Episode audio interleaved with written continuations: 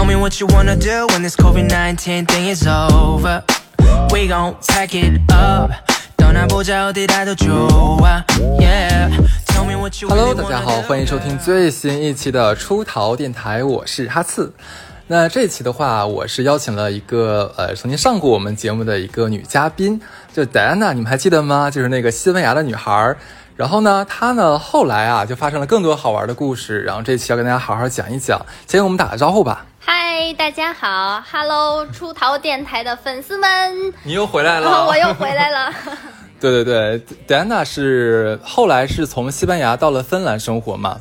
对然后然后这次是随愿应该说随夫君啊一起回到这个国家，对、嗯回到了祖国的怀抱。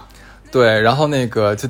反正我俩第第一次见面的话，他也跟我讲了他隔离的事情。因为其实，在国内，我们大多数人是没有经历过隔离这件事儿的，对，然后也不知道发生了什么东西。然后我听了你的经历，觉得特别好玩儿，就真的是每天都是戏。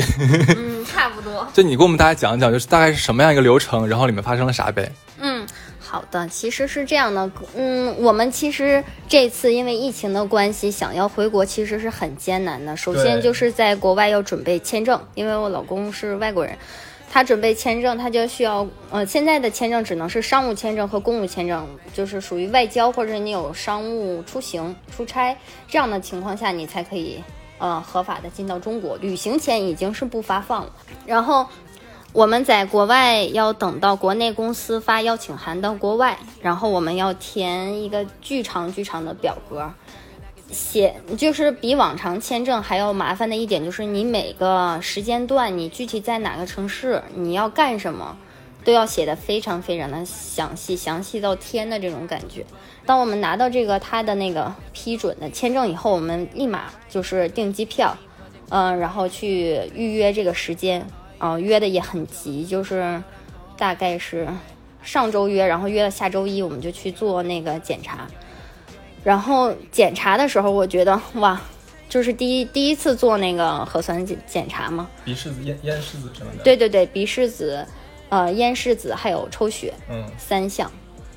然后我们先去那个芬兰的医院，然后排队，然后问，然后我们去做这个检测的时候，我觉得那个医生都把鼻子给弄出血了，你知道吗？就是还是手比较粗，然后做完了这一套以后，我们就因为他捅惯了就是外国人的大鼻孔，所以说一碰到一个中国人的话，他就不知道该怎么怎么下手，怎么捅。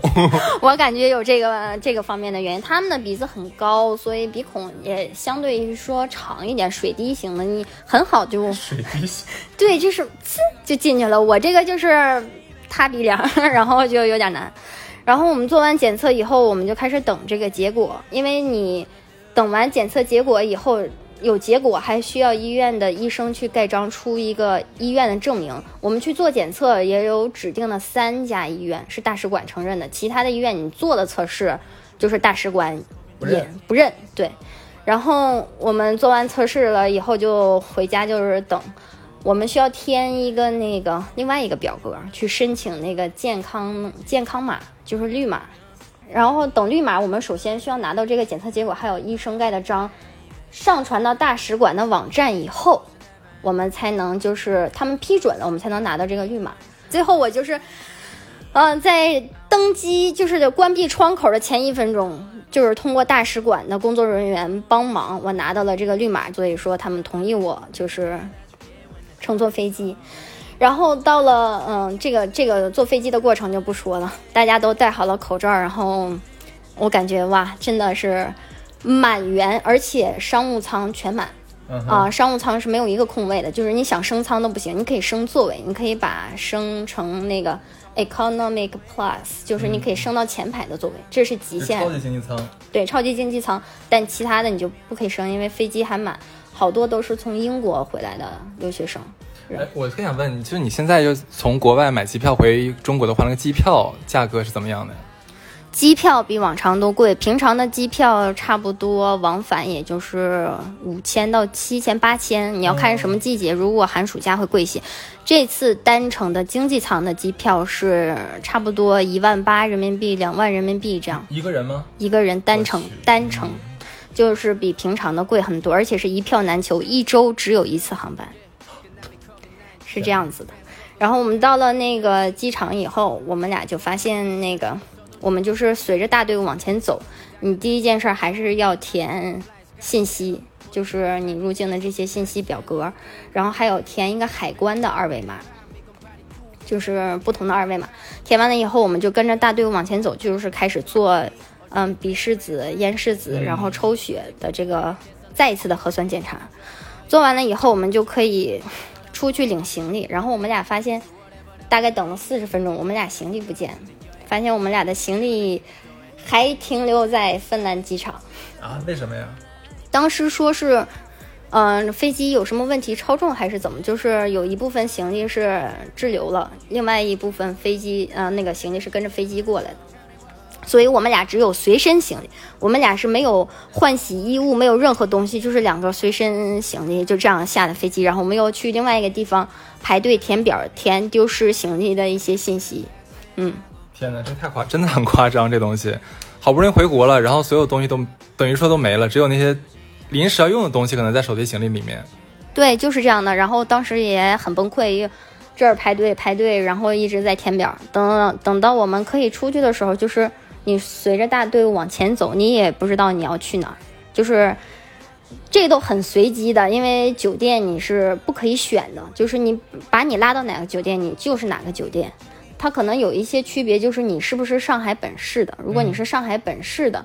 它是一个通道，然后其他周边县市或者其他外省的，你是一个通道。我们就是如实填的，嗯，就填了外省的，我们就随着大队伍走。因为当时还觉得有点恐怖，因为就是你情况都是未知，你站的任何一排都有可能就是你自己选的路，你你跪着你要走完。对对。然后之前看过其他的同学啊，或者是朋友，他们有发朋友圈，就是说隔离酒店的这个事情。但是我想说，哎呀，这拼人品的时候，我就平时觉得应该自己还不错，应该不会拼到太差的那个酒店，然后就去了。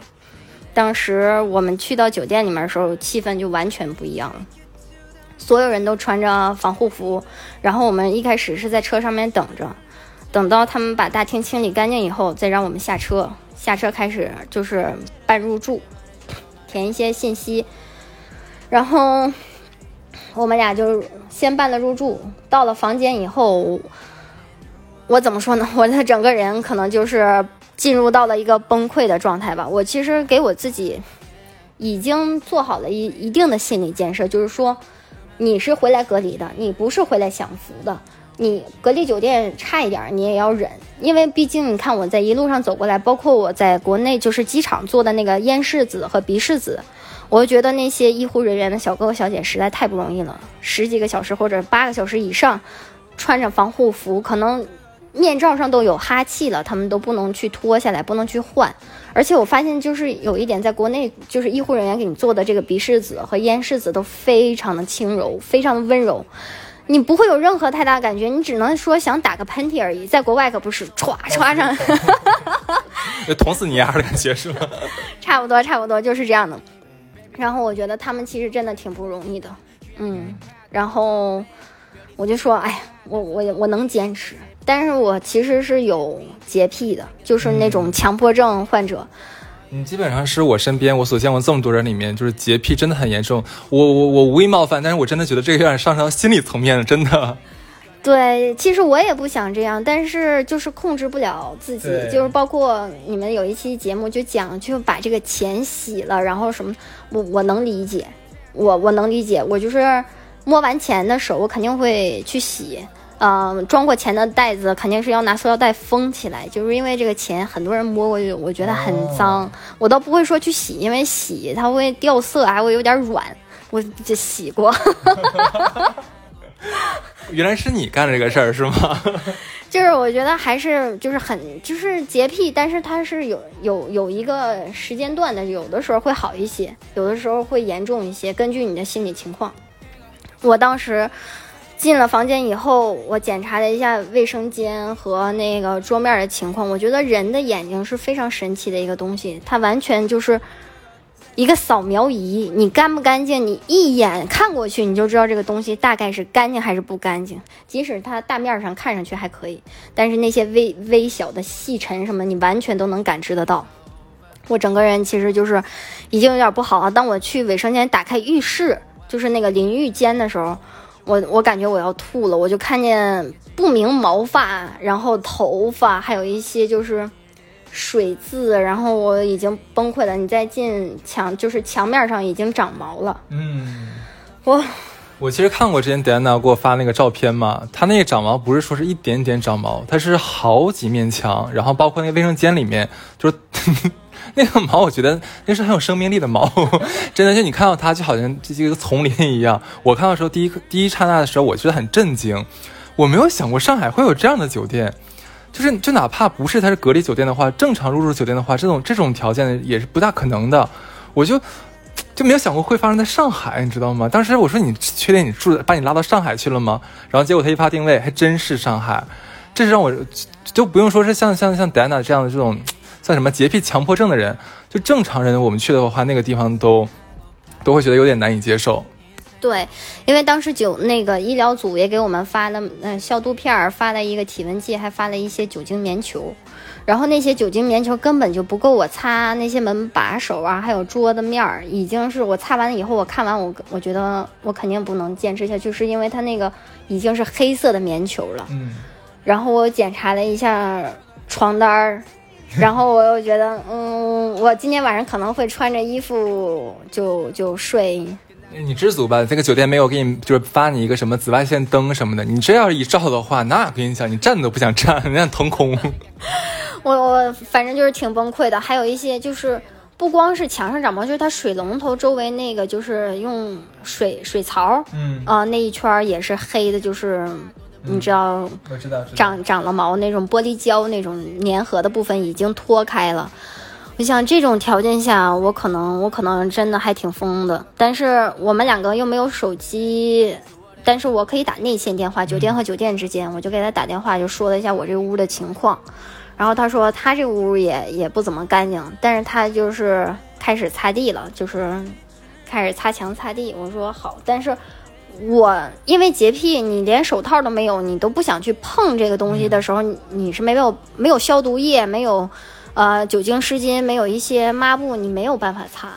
然后我我其实我就挺挺艰难的，大概那天晚上到七点钟左右的时候，我我男朋友就已经睡着了，他就已经不再呃打电话呀什么。我知道他可能很累的，也二十几个小时没睡觉了，但是我就一直没睡。嗯，我大概等到晚上九点钟左右的时候吧，我就情绪崩溃了。然后我其实我这个窗外能听见，就是其他人打开窗哇那种大喊，为什么？你是你你说这个大喊是指的是你们这个酒店所有隔离的人员吗？还是窗外面的人？就是隔离酒店的人，就是他在我上层，我不知道是哪一层，是个男孩子，然后打开窗户大喊，可能压力太大了，人就是在密闭的一个空间里面，时间久了，然后卫生条件又是那个样子的，可能会情绪有点崩溃。嗯，然后哎，你说到这儿，我忽然想到，就为什么说像隔离期间的话，我隐约的听听过说有安排什么心理医生常驻，当时其实还不太能理解，后来发现，你如果把人就是就是圈起来的话，长时间圈起来的话，而且我觉得是挺有压力的哦。对我之前都不知道，就是医院会配什么医疗组，就是在这个事情发生以后，大概晚上九点到十点的时候，我情绪就崩溃了，因为我是一直站在这个酒店房间里，我坐我只能坐一个边边上，还是穿着我的这个不是睡衣，就外面的这套衣服，因为我没有办法休息，我的精神是紧绷的，我觉得我可能没有病，我在我我在这种环境下，我都可能会生病。洁癖患者他自己控制不了，然后我就是开始紧张，开始就是情绪焦虑，然后焦虑到一定程程度的时候，你你也崩溃了，然后我就是想给酒店前台打电话，我我就说不行了，我一定要换酒店，我求求你们了，你们给我换一个干净一点的酒店，我不要求什么几星几星，我只要求就一点干净，就能让我休息一下，我已经好几十个小时没睡觉了，你。我想要休息，我已经很累了。然后他们说你稍等一下，然后就把我电话就是给了医疗心理医疗组的医生，然后给我打电话。我当时晚上，我觉得心理医疗组的医生也真的是太赞了，给我打电话一直帮我做这种情绪的疏导，然后问了我之前的一些情况，然后我其实特别感谢我第一个心理医生，她真的是特别温柔的一个女孩子，然后就一直，嗯，我理解你，理解你，我知道。然后我说我真的不想给你们添麻烦，但是就是这种环境下我是没有办法休息的，我已经太累了，我觉得实在对不起你们，但是我没有办法控制我自己。我说我都想从楼上跳下去了，实在是太艰难了。就是 你知道人好二十几个小时不睡觉，然后在那种压力下，你真的人很容易崩溃。他说算是一种换环境的应激反应吧。嗯，然后他说你先别着急，我把你的情况记录下来，然后看看明天能不能帮你申请去跟上级领导沟通一下。他说。嗯，那个你晚上怎么样？你需不需要一些安安眠的药物帮你助眠？因为你已经好几个小时，好二十几个小时，将近三十个小时没睡觉了。我说好的，我说我现在实在是休息不了，因为我不能劝服我自己躺在这个床上面去休息。然后医疗组就。给我送上了一片安眠药，然后他给我了一个用量。他说你明天可能会有一些头疼啊，或者头晕、比较昏沉沉、睡不醒的这种副作用。他说你不用担心。然后我第一天晚上就是靠着安眠药，然后已经累得不行了，然后就这么睡过去了。等到第二天早晨啊，嗯，他们给我打电话啊，你的那个是阴性，然后你老公的那个核酸检测也是阴性啊。然后我我就顺嘴问了一下，因为他昨天。答答应过我说可以，就是调换房间，但是另外一个工作人员给我打的电话，他说啊，不可以，嗯，我说为什么不可以？我们两个都是阴性，他说那也不可以。然后他说，除非有什么心理疾病啊，或者重大疾病。不是你正好有呀？啊，对呀，对呀。然后我说，嗯，那好，我说正好昨天心理医生就是给我打过电话了，我现在我真的是没有办法休息，在这种环境下。然后他们医医疗组的人员也挺重视这个问题，马上就把我的这个情况反映到了上级。第二天，他们就是说你先稍等，第二天我们会派医疗组的工作人员去给你做一个心理调查的这种，一个就是 interview。就是小的采访，嗯，然后第二天早上，医疗组的小姐姐就来了，拿着她的那个录像设备，然后进屋把我的这个房间，把我的个人情况，就是简单的询问了一下，然后问询问我这个强迫症大概有多久了。我说可能从初中开始吧。就有，就比如说在外面回家以后，必须要洗个澡才能躺在自己的床上啊。然后在外面坐公交或者坐地铁啊，都不喜欢坐在那个位置上。我甚至连把那个把手我都不是很喜欢。你一般都是靠马步是吧？有人扎在那个车上。对，靠马步。我能尽量就是不坐公共交通，我就不坐公共交通，我宁可走。嗯，我都不想去做工。但是有的时候没有办法，那你就只能回家洗衣服这种。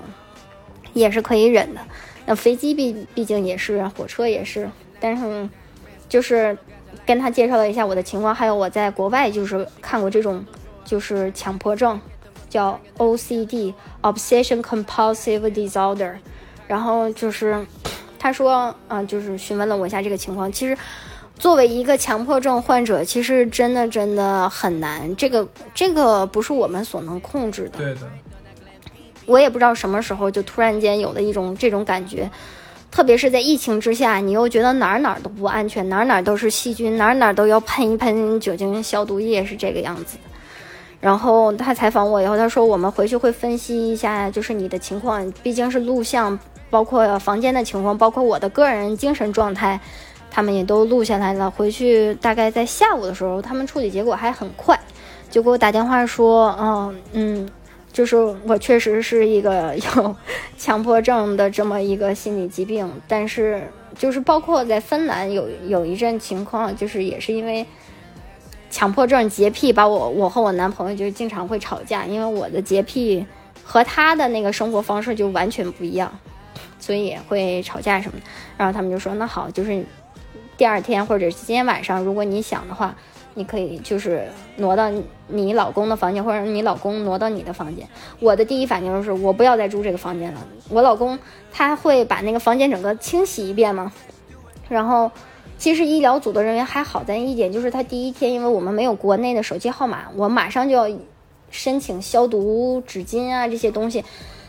我没有电话号码，我上不了网，上不了网我就不能去用淘宝或者是美团去去弄这个东西。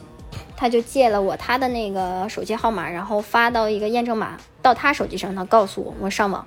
我开始第一天，因为我们两个没有随，就是没有托运行李嘛，就是随身的东西，我们俩，我买了好多好多酒精湿巾，是纯酒精是不让带，就是他怕你易燃易爆啊什么的。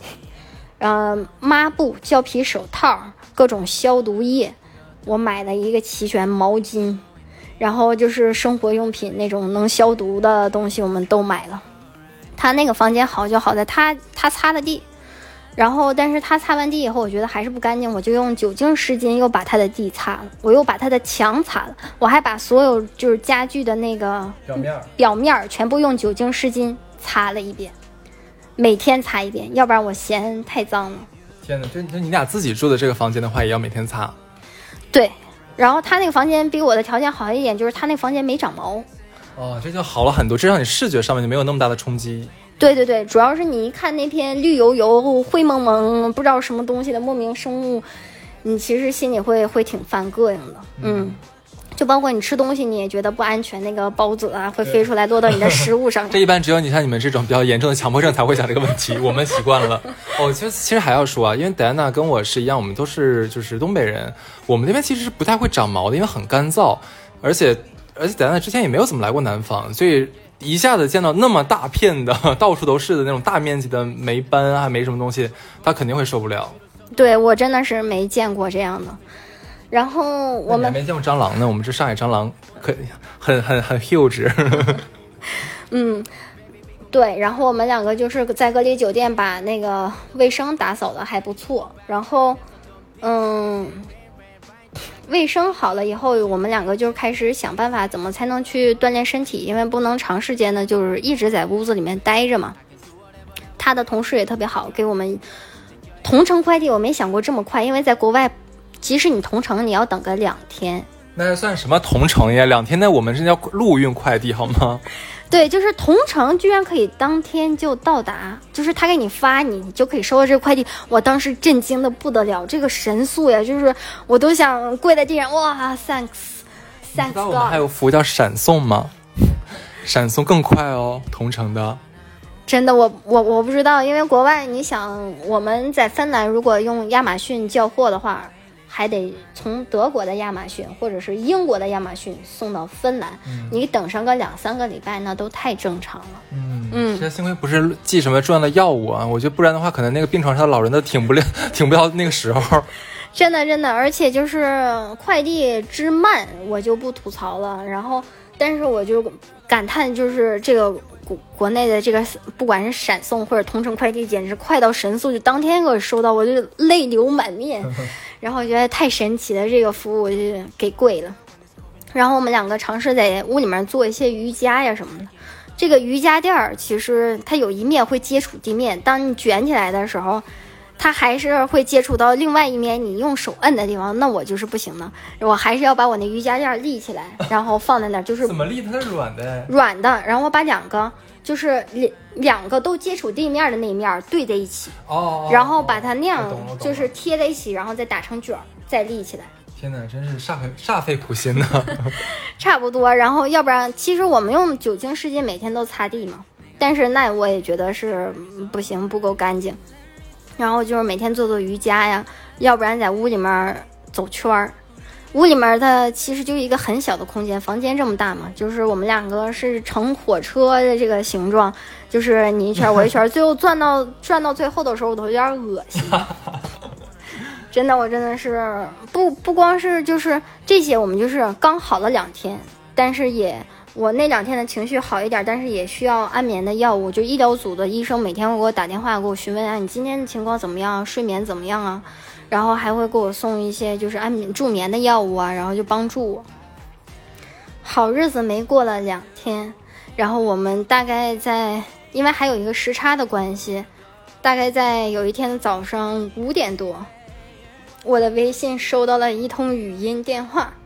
就是我们俩有个猫猫在芬兰，嗯，然后就突然间就是帮我们照看猫猫的那个男孩子，他给我打电话，他说你家猫猫现在在医院里面。我们两个大概四点钟刚睡着，五点钟我们醒了，然后接了这通电话以后，我们俩已经睡不着了，因为猫猫出了问题，你很担心嘛。那时候虽然我们家猫也不算太大，才十岁，你够了好吗？但正常情况下，猫猫可以活到十七八岁。十岁应该算老人了吧，老猫了。对，十岁算老猫了。但是我们家猫的平常的精神状态很好，你看不出来它像十岁猫，它还会玩啊什么的，可能像个五六岁的猫差不多那样，没有那么小猫那么淘气，但是它也很爱玩。然后反正就是我们家猫猫最后，唉，没有，就是扛过来，没有扛过来。对，然后。那两天我们两个的情绪简直就是又进入到了新一波的谷底，就是一波未平一波又起，对。对对对，然后大概哭了两三天吧，就是外面收垃圾的阿姨都议论我们怎么会有这么多的那个纸巾的垃圾，因为是眼泪鼻涕一直一直是这样的，然后我们俩情绪就已经很不好了，还靠心理医生每天打电话疏导，还好我说汉语，心理医生能帮我疏导，他没有办法。他说英语就是你需要专门的人去翻译啊什么的，这个时候其实对他来说也挺艰难的。我们两个尝试着就是从这个阴霾中走出来，然后大概是又过了两三天吧，我们两个大吵了一架，因为呃吃肯德基的事情，就是非常小的一件事情。你俩的就是这个崩溃周期是一两天为一个结算单位，是不是？好。差不多，差不多。然后是平时我们都锻炼身体嘛，然后他有在做那种轻断食的减肥法，就是会瘦了不少，一个月能瘦七八公斤这样子。然后那天晚上是三八妇女节，我记着，我说你你今天放过我，我走半个小时的圈儿，我就是你放过我。然后我说我要吃肯德基，你要吃吗？他说我不吃。我说好的。我清楚的记得肯德基的外送费是九。人民币，我之前不知道，我以为都是一样价格。我点了一个汉堡，一个简单，就是非常简单餐，可能才花三四十，就给我一个人点。我刚打开汉堡的那一瞬间，他就扑过来了。他说呢，我咬一口，他就咬了我一半的汉堡，然后他就说我也想吃肯德基。然后我说这个人真是的，好吧，那我就给他点了肯德基。我们又点了一百多块钱的肯德基，他又吃了薯条，又吃了各种各样的。吃完了以后。这个事情才刚刚开始，他才开始，你不健康，吃了油炸食品，吃了垃圾食品，快餐，你又喝可乐，巴拉巴拉巴拉。他是处女座的，他就不停的在给我碎碎念，就是我现在难以想象你俩平时的日常怎么生活，一个强迫洁癖加强迫症，然后一个处女座事儿事儿逼，然后两你俩真的能过到一块去吗？就是碎碎念在碎碎念，嗯，后来我就学会两个人就是。这个一会儿我再讲，反正我们他就是一直在碎碎念，就是因为他吃完了这个东西。后来我是听心理医生给我分析，因为我把我们两个就是大吵一架这事情跟心理医生说了，他说就是他吃完快餐以后的一个负罪感，他无处发泄，啊，我就是那个罪魁祸首，因为是我帮他点的外卖嘛。但是在我也不算你帮他点的，是你自己给你自己点的，他自己非要吃呀。对对对，我我就觉得作为中国人的一个角度来想。我我我问你吃不吃？你说不吃，我点了我的，然后你又想吃，我帮你点你想吃的外卖，然后你我给你吃了，你不感恩我，你反来咬一口，说我给你什么垃圾食品吃，这是你自己要求的，不是说我逼着你要吃，我只点了我个人份，第一次，第二次是点的就是两个人一起吃的，他就大概碎碎念念了能有两个小时吧，连续碎碎念两小时，对，然后我就说你能不能停。然后就是也停不了，唐僧似的那种说教，嘟嘟嘟嘟嘟嘟嘟嘟，反正我就已经崩溃了。然后大吵一架，然后我们俩最后，反正也是一一晚上没怎么睡，折腾来折腾去，嗯。然后再就是，嗯，我们刚好好有一天就是时差差不多调过来的时候，行李到了。哎，那很好。行李到了，那个司机是特别牛的一件事，他是半夜两点半给我打电话。我嗯，当时我已经有那个中国手机手手机卡了，我也已经跟工一机场工作人员就更换了手机号码，但是我没想到有人会在半夜两点半给我打电话来送行李，这个我也觉得佩服一点，就是在国外，就是他可能上班时间就是从早上八点到下午五点，或者早上九点到晚上六点。之后的事情我就不管了，不会说半夜两点半。我不睡觉，我还来把这个你的行李到了，我给你送过来。这这种事情不会有的。我们的行李是从芬兰到新加坡，新加坡航空又又飞过来的，这个我也蛮震惊的。反正最后隔离出隔离之前，嗯，我们还就是做了一次核酸检测，检测结果是阴性，然后你签完字以后就可以办 check out。那一天的感觉就是哇。隔离终于结束了，十四天说短也短，说不短也不短，因为我们两个的经历就还蛮长的，就包括中间的一些争吵啊，还有遇见的一些事情啊，就是觉得生命还是蛮可贵的。最恐怖的一点是，当我出隔离的时候，我发现我居然我不知道要做什么了，就是我以前看那种。就是刑满释放，刚出狱，然后你现在不知道去哪儿是吗？对对对，有有有有有几个小时，大概是这种迷茫的状态。我下一步要干什么？我要怎么？就是有一种被圈圈圈圈圈在一起，然后突然间有一天刑满释放了，你真的不知道你你要干什么。但是很快，就是那个美食，就啊，我们去吃小笼包吧，这样嗯就好了。然后隔离对我来说是一个挺神奇的这么一个体验的，我觉得也挺。艰难的也挺不容易的，但是我们两个一起挺过来了。就是不管痛苦、快乐，还有一些，我总感觉医护人员还是非常好的。就是他们给我的一些生活上的帮助，包括心理上的帮助，我觉得都是很温暖的。对，反正。戴安娜当时，因为她在隔离期间，我俩也一直联系嘛，我就基本见证了她全程的崩溃经历啊。因为没有办法，可能很多人在听我们这期节目的时候会想啊，这个女孩怎么这么这么矫情，这么作？不是的，因为她的确是有确诊过这个强迫症这个东西的。你要知道，她如果上升到一个疾病的话，她是没有办法控制自己的，能控制的那就不叫疾病了。所以大家这一点一定要清楚啊。然后，然后，就我觉得你你俩这个经历不仅仅只是单纯隔离这个问题了，而是就是平均每两到三天就会有一件新的崩溃的事儿，每两到三天会有新的崩溃的事儿，因为还有很多就不能在电台里播的东西，就我们就不能说啊。但的确是以两天为一个周期，反正我就感觉你俩的那十四天就浓缩了可能我这半年所经历了一些奇葩的事情。对，然后我我听完他之后，我也感忽然感觉到。就是咱们国家的这个医疗工作人员是真的真的太牛逼了，就从各个方面，不仅仅是从什么负责任啊，还等等等等等等，就是难以想象。所以我们这边的话，真的一定要一定要感谢一下我们这个中国的医疗医疗医护人员。对，然后其实刚才有聊到说，呃，就戴安娜跟她老公嘛，她老公其实是这个算是俄国人，对，然后呃也是一直在国外工作，然后他俩怎么相识的，怎么巴拉巴拉巴拉怎么样？很有意思的是，好像我们之前没有做过什么节目，就是异国恋这个主题，所以正好，我特别想问你，就是你当初就是跟你老公相遇的时候，你当时有没有想过说，哎呀，他是个老外，我会跟他有很多生活上不同，然后这个这个和而不同，我该如何去做？当时你会有刚接跟他接触的时候，会有这样的一个困扰吗？对我来说还好，没有什么困扰。毕竟我在国外生活了十年，就是，嗯，对我的来说，就是你出国的这一个经历，其实是一个文化大融合的这么一个经历。我没有想过，因为他是外国人，或者是怎么样，会觉得有一些呃不可能在一起啊。我其实。很很好，我可以接受中国人，可以接受外国人。但是你想啊，你在国外生活，你的华人的圈子就这么小小，对，而且适龄适婚的男生更少，合适的男生更少。嗯，其实，在国外想找一个中国男朋友，除非是同学、留学生这种感觉的，还好一些。然后你要是真的想在国外找一个中国男朋友，其实还是有一点难度的。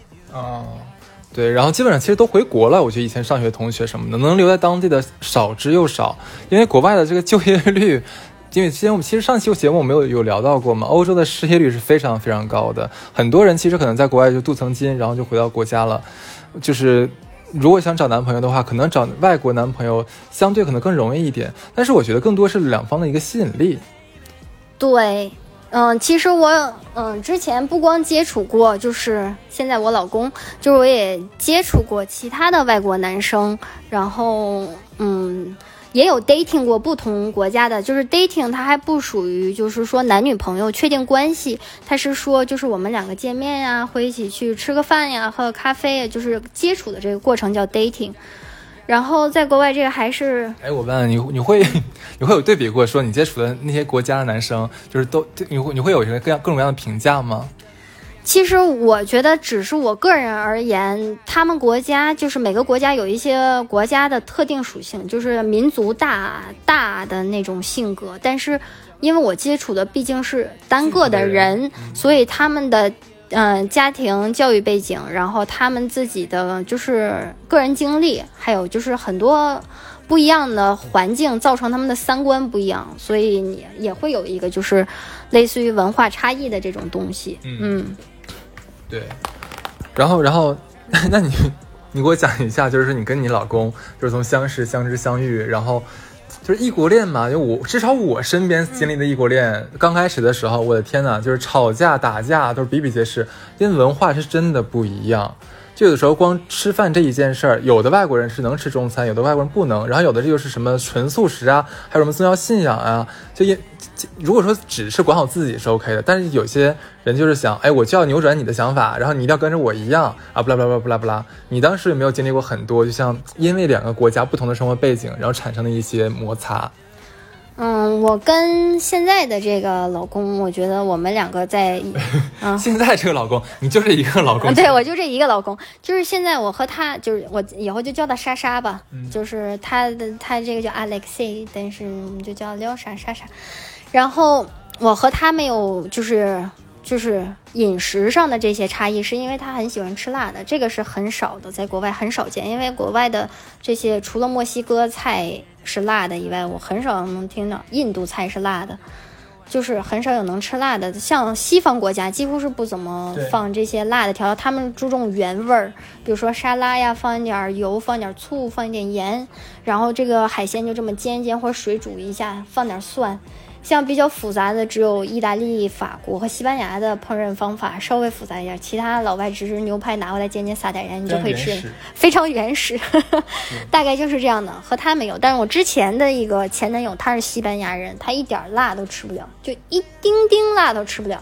然后他其实对中餐抱着一个很迟疑的态度，因为在好多国外媒体宣传中餐又吃了什么什么东西啊，就是有的中餐馆会把他们那个广场上的鸽子抓回来烤乳鸽，这种有曝光过，啊啊，真的呀，这是？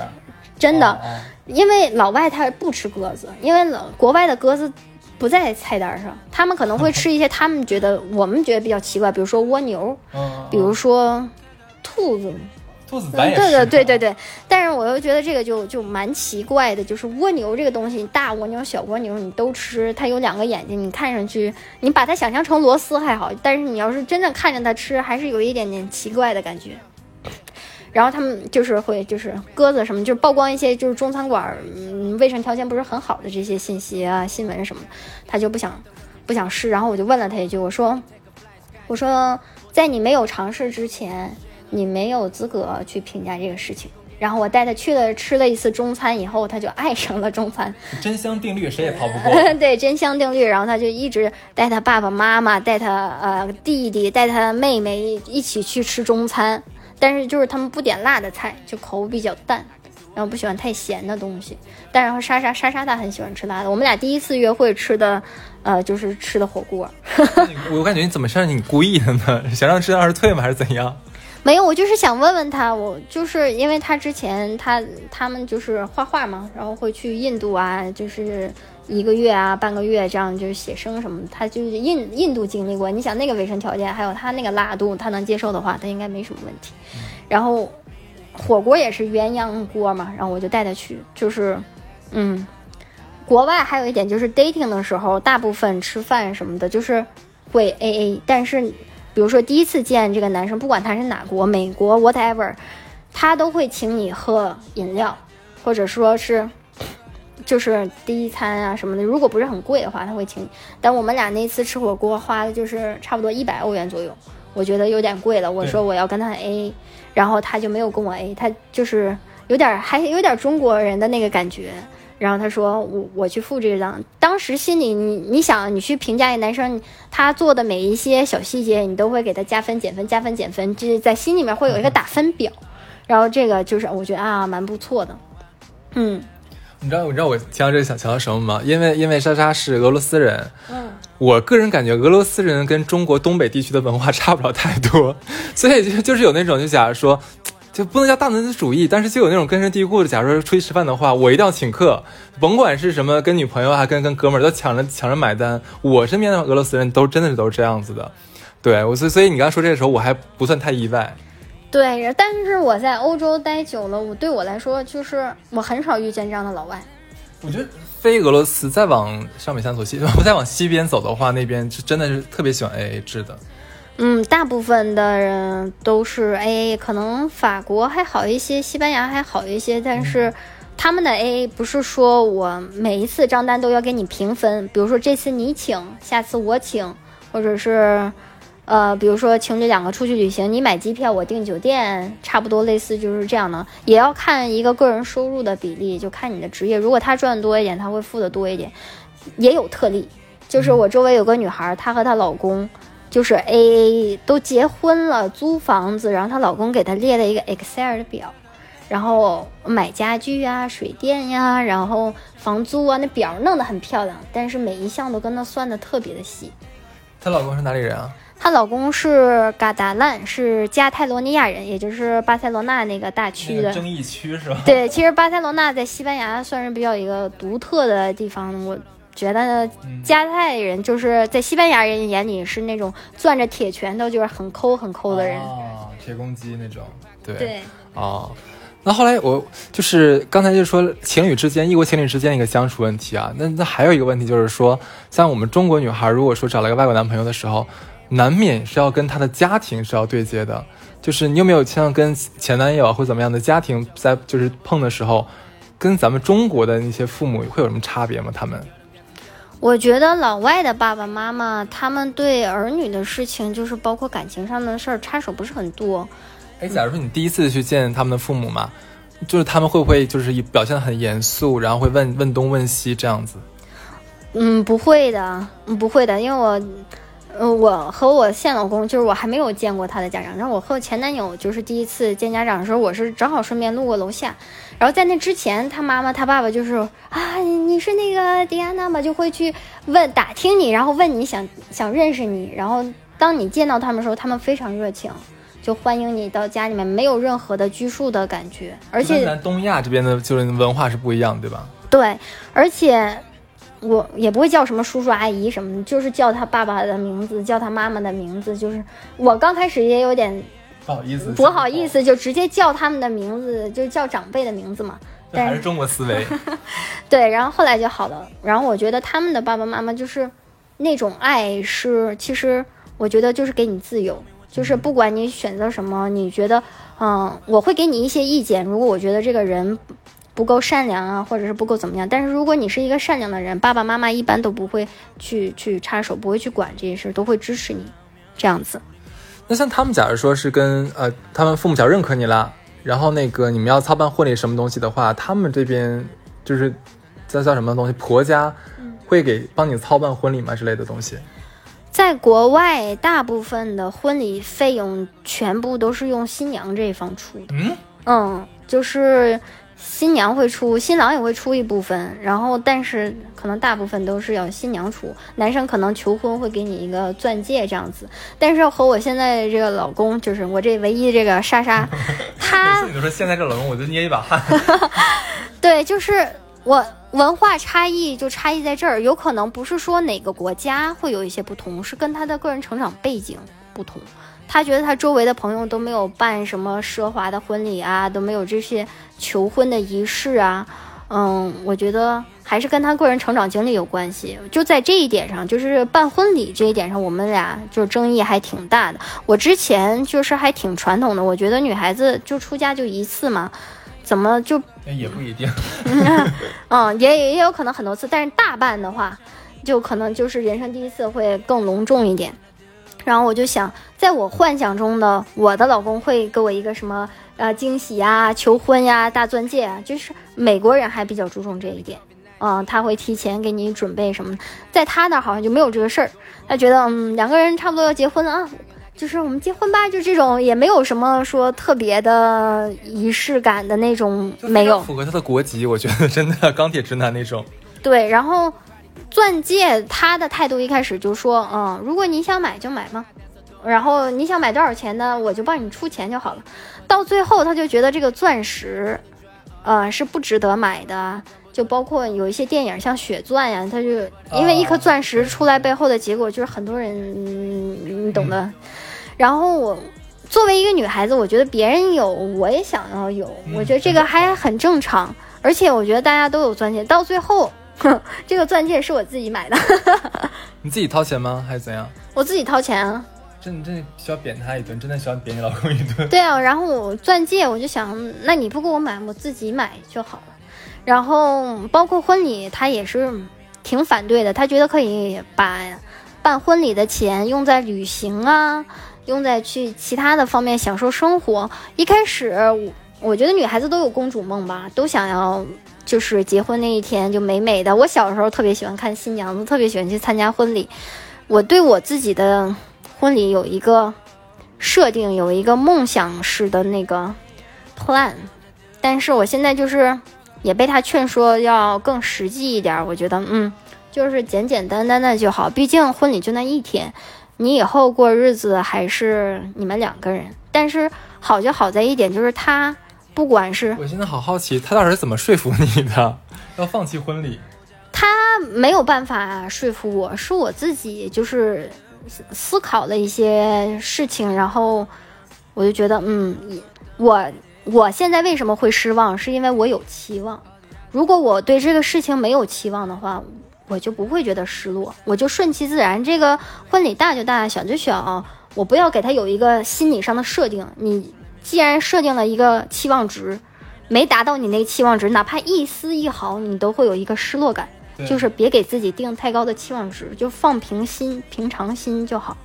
其实现在已经是你看到了没有？我真的是我听到现在我感觉，不管是中国婚礼，还有中国婚姻，还是外国婚姻，就只要是你这个这个这个有有一有有另一半，脾气都能磨没，什么什么希望不希望全部降低，现在已经躺平了感觉。其实对我来说一开始挺艰难的，我还挺伤心的，就是我梦想中的婚礼是在海边，然后有草坪，有一个小小的那种教堂，就是。很唯美，很唯美，就是我我反正国外的，就是婚礼也大概都是这样的，然后可以是就餐式的那种，每个人都是分座，然后牌子摆在上面有鲜花，然后大家可以说几句感人的话，就是说一说感想，就是你分享你人生比较重要的一刻，然后就是他们新郎新娘会跳第一支舞啊，然后爸爸把你送到新郎的那个。手边，然后他也会觉得很感动。第一次看你就是穿婚纱，还有一点就是拍婚纱照这个事儿。我们俩最后一开始是定了，本来这次回国想去三亚拍一套婚纱照，然后到最后婚纱照也没有拍，哼，因为我觉得我不想让他看到我穿婚纱的样子。在我们俩就是没结婚仪式这个情况下，就是男孩子就是在国外。只有到结婚的那一刻，他才能看到女孩子穿婚纱的样子。没有什么男孩子陪女孩子试婚纱，这都不可能。哎，国外没有，就是陪陪老婆试婚纱，没有没有这个吗？没有，都是女孩子的姐妹、闺蜜、妈妈去陪这个女孩子试婚纱。而且结婚前一天二十四小时，男方女方是不能见面的。嗯啊，然后你要到第二天那一瞬间，爸爸把你就是挎着你的手出来的那一刻，男孩子才会看见你。第一次穿婚纱的样子，他们的婚纱照是什么定义呢？就是你婚礼当天穿婚纱的照片儿，啊，那个叫婚纱照。然后你可能在草边、草坪边，你们俩再拍几张，其他的随意拍出来很自然，然后那个才是你的婚纱照，是这样子的。就跟咱国内这婚纱照是完全两码事儿。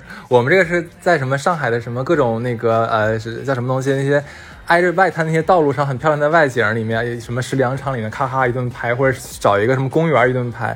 特意去拍这东西，但是国外婚礼的确是，就是婚礼现场可能雇那么一两个摄影师，咔咔一顿拍，挑选几张比较自然的，就当未来的一个结婚纪念了。的确，的确是这样子。对，哇，不过不过，就是因为我跟戴娜也认识太久了，我觉得你这个老公是真的很不错，就是脾气特别好。他脾气好这一点是让我突，也是打破了我对俄罗斯人的一个固有的印象。我之前是有个很关系很好的俄罗斯朋友。也是在哈尔滨的时候认识的嘛。有一次我们俩去在哈尔滨看电影，就结果就是电影电影已经开场了，然后已经开始放映一段时间了，就结果有新的可能那个进来晚的人就从实际上也坐我们这排就跨过我们进来了，真的是踩他一脚踩我一脚完了进去的，也没有说对不起。很多年前很多年前了，然后我这个俄罗斯朋友那个脾气就上来了，就要过去跟人干仗去，就说我你完了问我说你信不信？我现在能把他打死？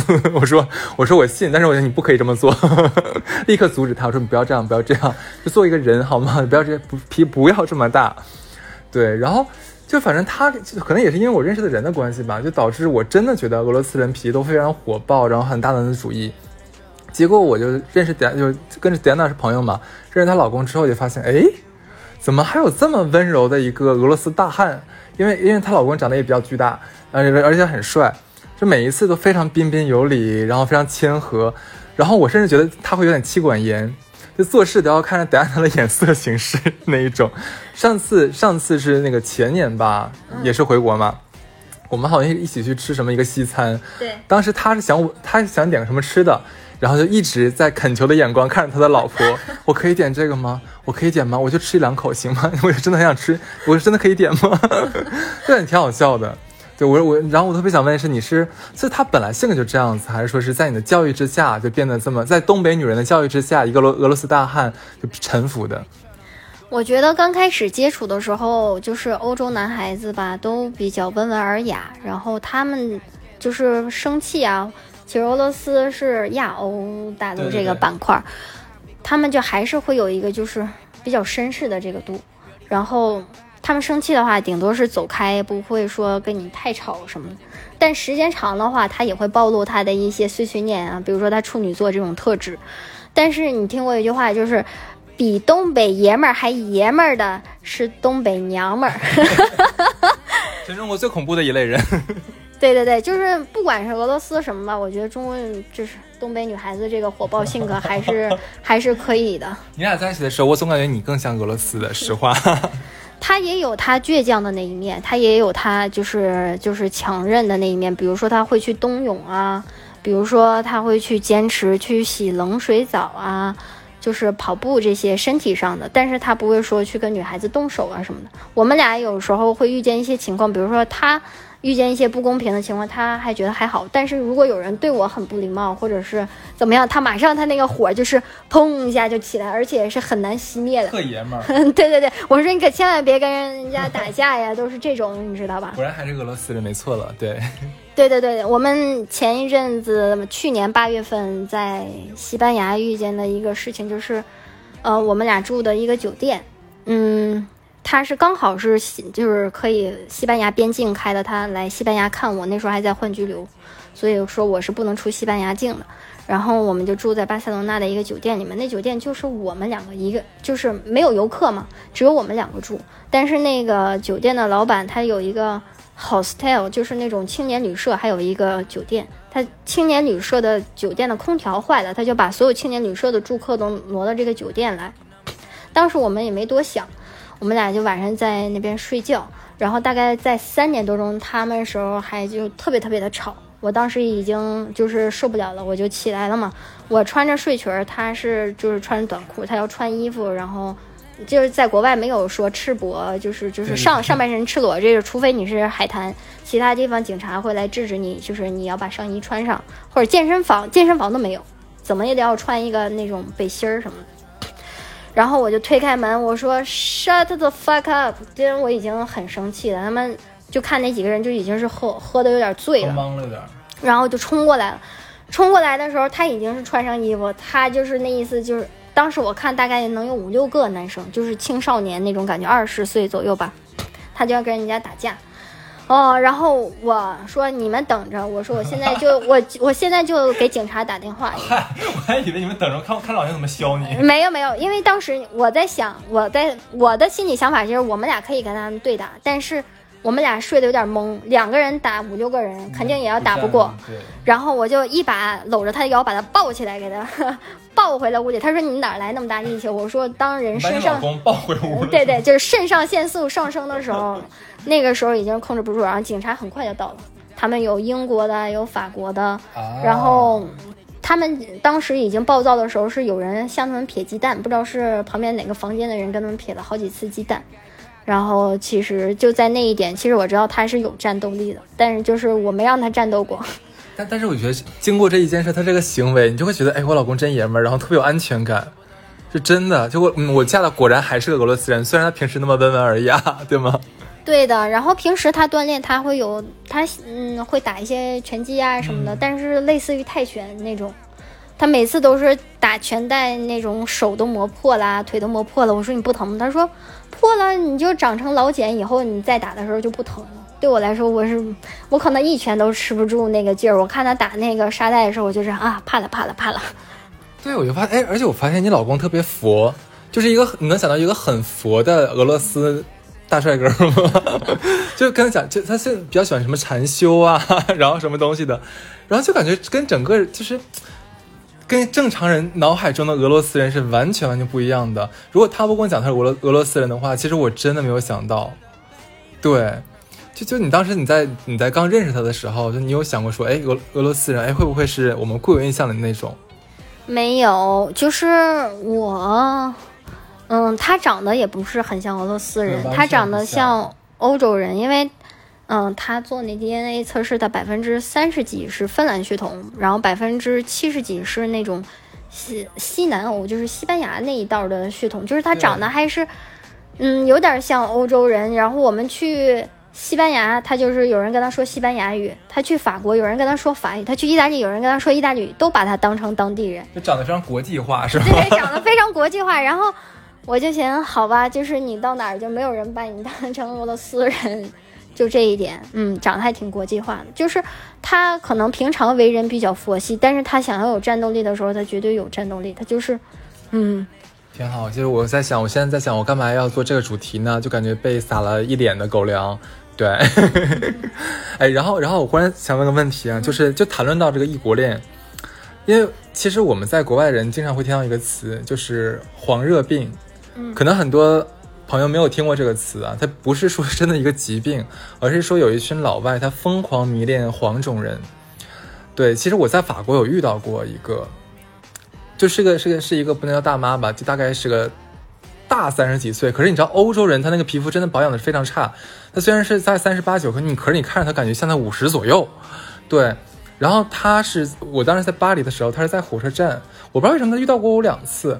然后他就疯狂的想问我要，那个时候不是用微信，他们家用什么？我想问，哎，对，WhatsApp 问我要我 WhatsApp 的号码，然后就是讲说我特别特别喜欢就是亚洲人，然后你哪里人怎么怎么样？他说我你知道不知道我去过多少次什么台湾，不啦不啦，对我说台湾也是中国的，我还强调了一次，我很欠，对，然后然后就是我碰到过这种人，就他们会疯狂迷恋黄色皮肤的男孩或女孩。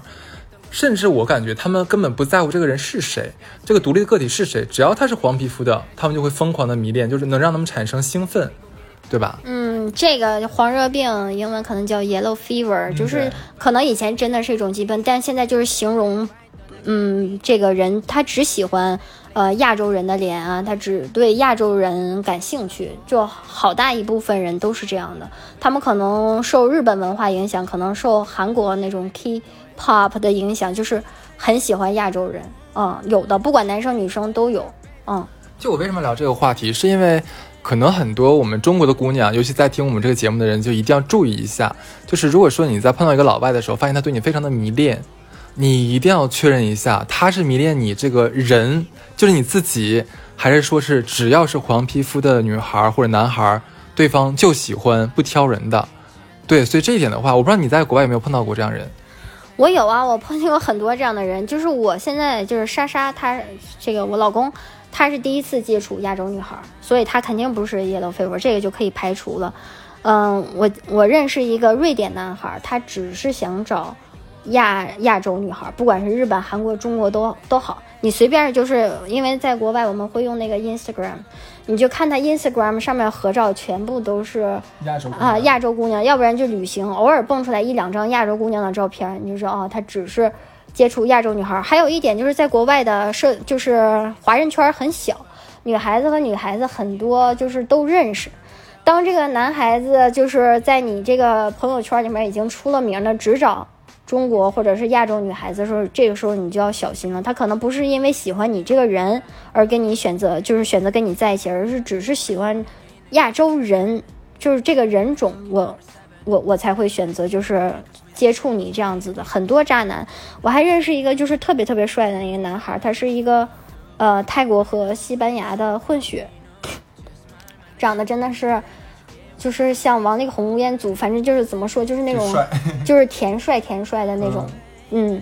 那个男孩也挺不错的。然后有一次，我另外一个女孩女女性同学，她就是不是同学，她是同事，她过来给我讲啊，我上个礼拜和一个那个男孩子接触，他太帅了，怎么怎么怎么怎么样。然后那个呃啊，我这是我人人生中睡过最帅的小哥哥，怎么怎么怎么样。刚跟我聊完，然后我说啊，我说我正好一会儿要见一个男孩子，你要不要一起去喝个咖啡？结果这女孩子说的就是。要跟你 dating 的这个人，对，要跟我 dating 的这个男孩子，然后当时气氛是特别的尴尬，然后我就觉得，哦，这个男孩子虽然长得很帅，他在泰国做过一阵的，就类似于就是演员还是综艺的，拍过很多广告，又会弹琴又会什么的，但我就觉得，嗯，他只是喜欢亚洲人，就是刚接触我就知道了这个信息，所以我就觉得，嗯，这个人就是即使他长得再帅，我也不想跟他接触，就是让我觉得有一种很。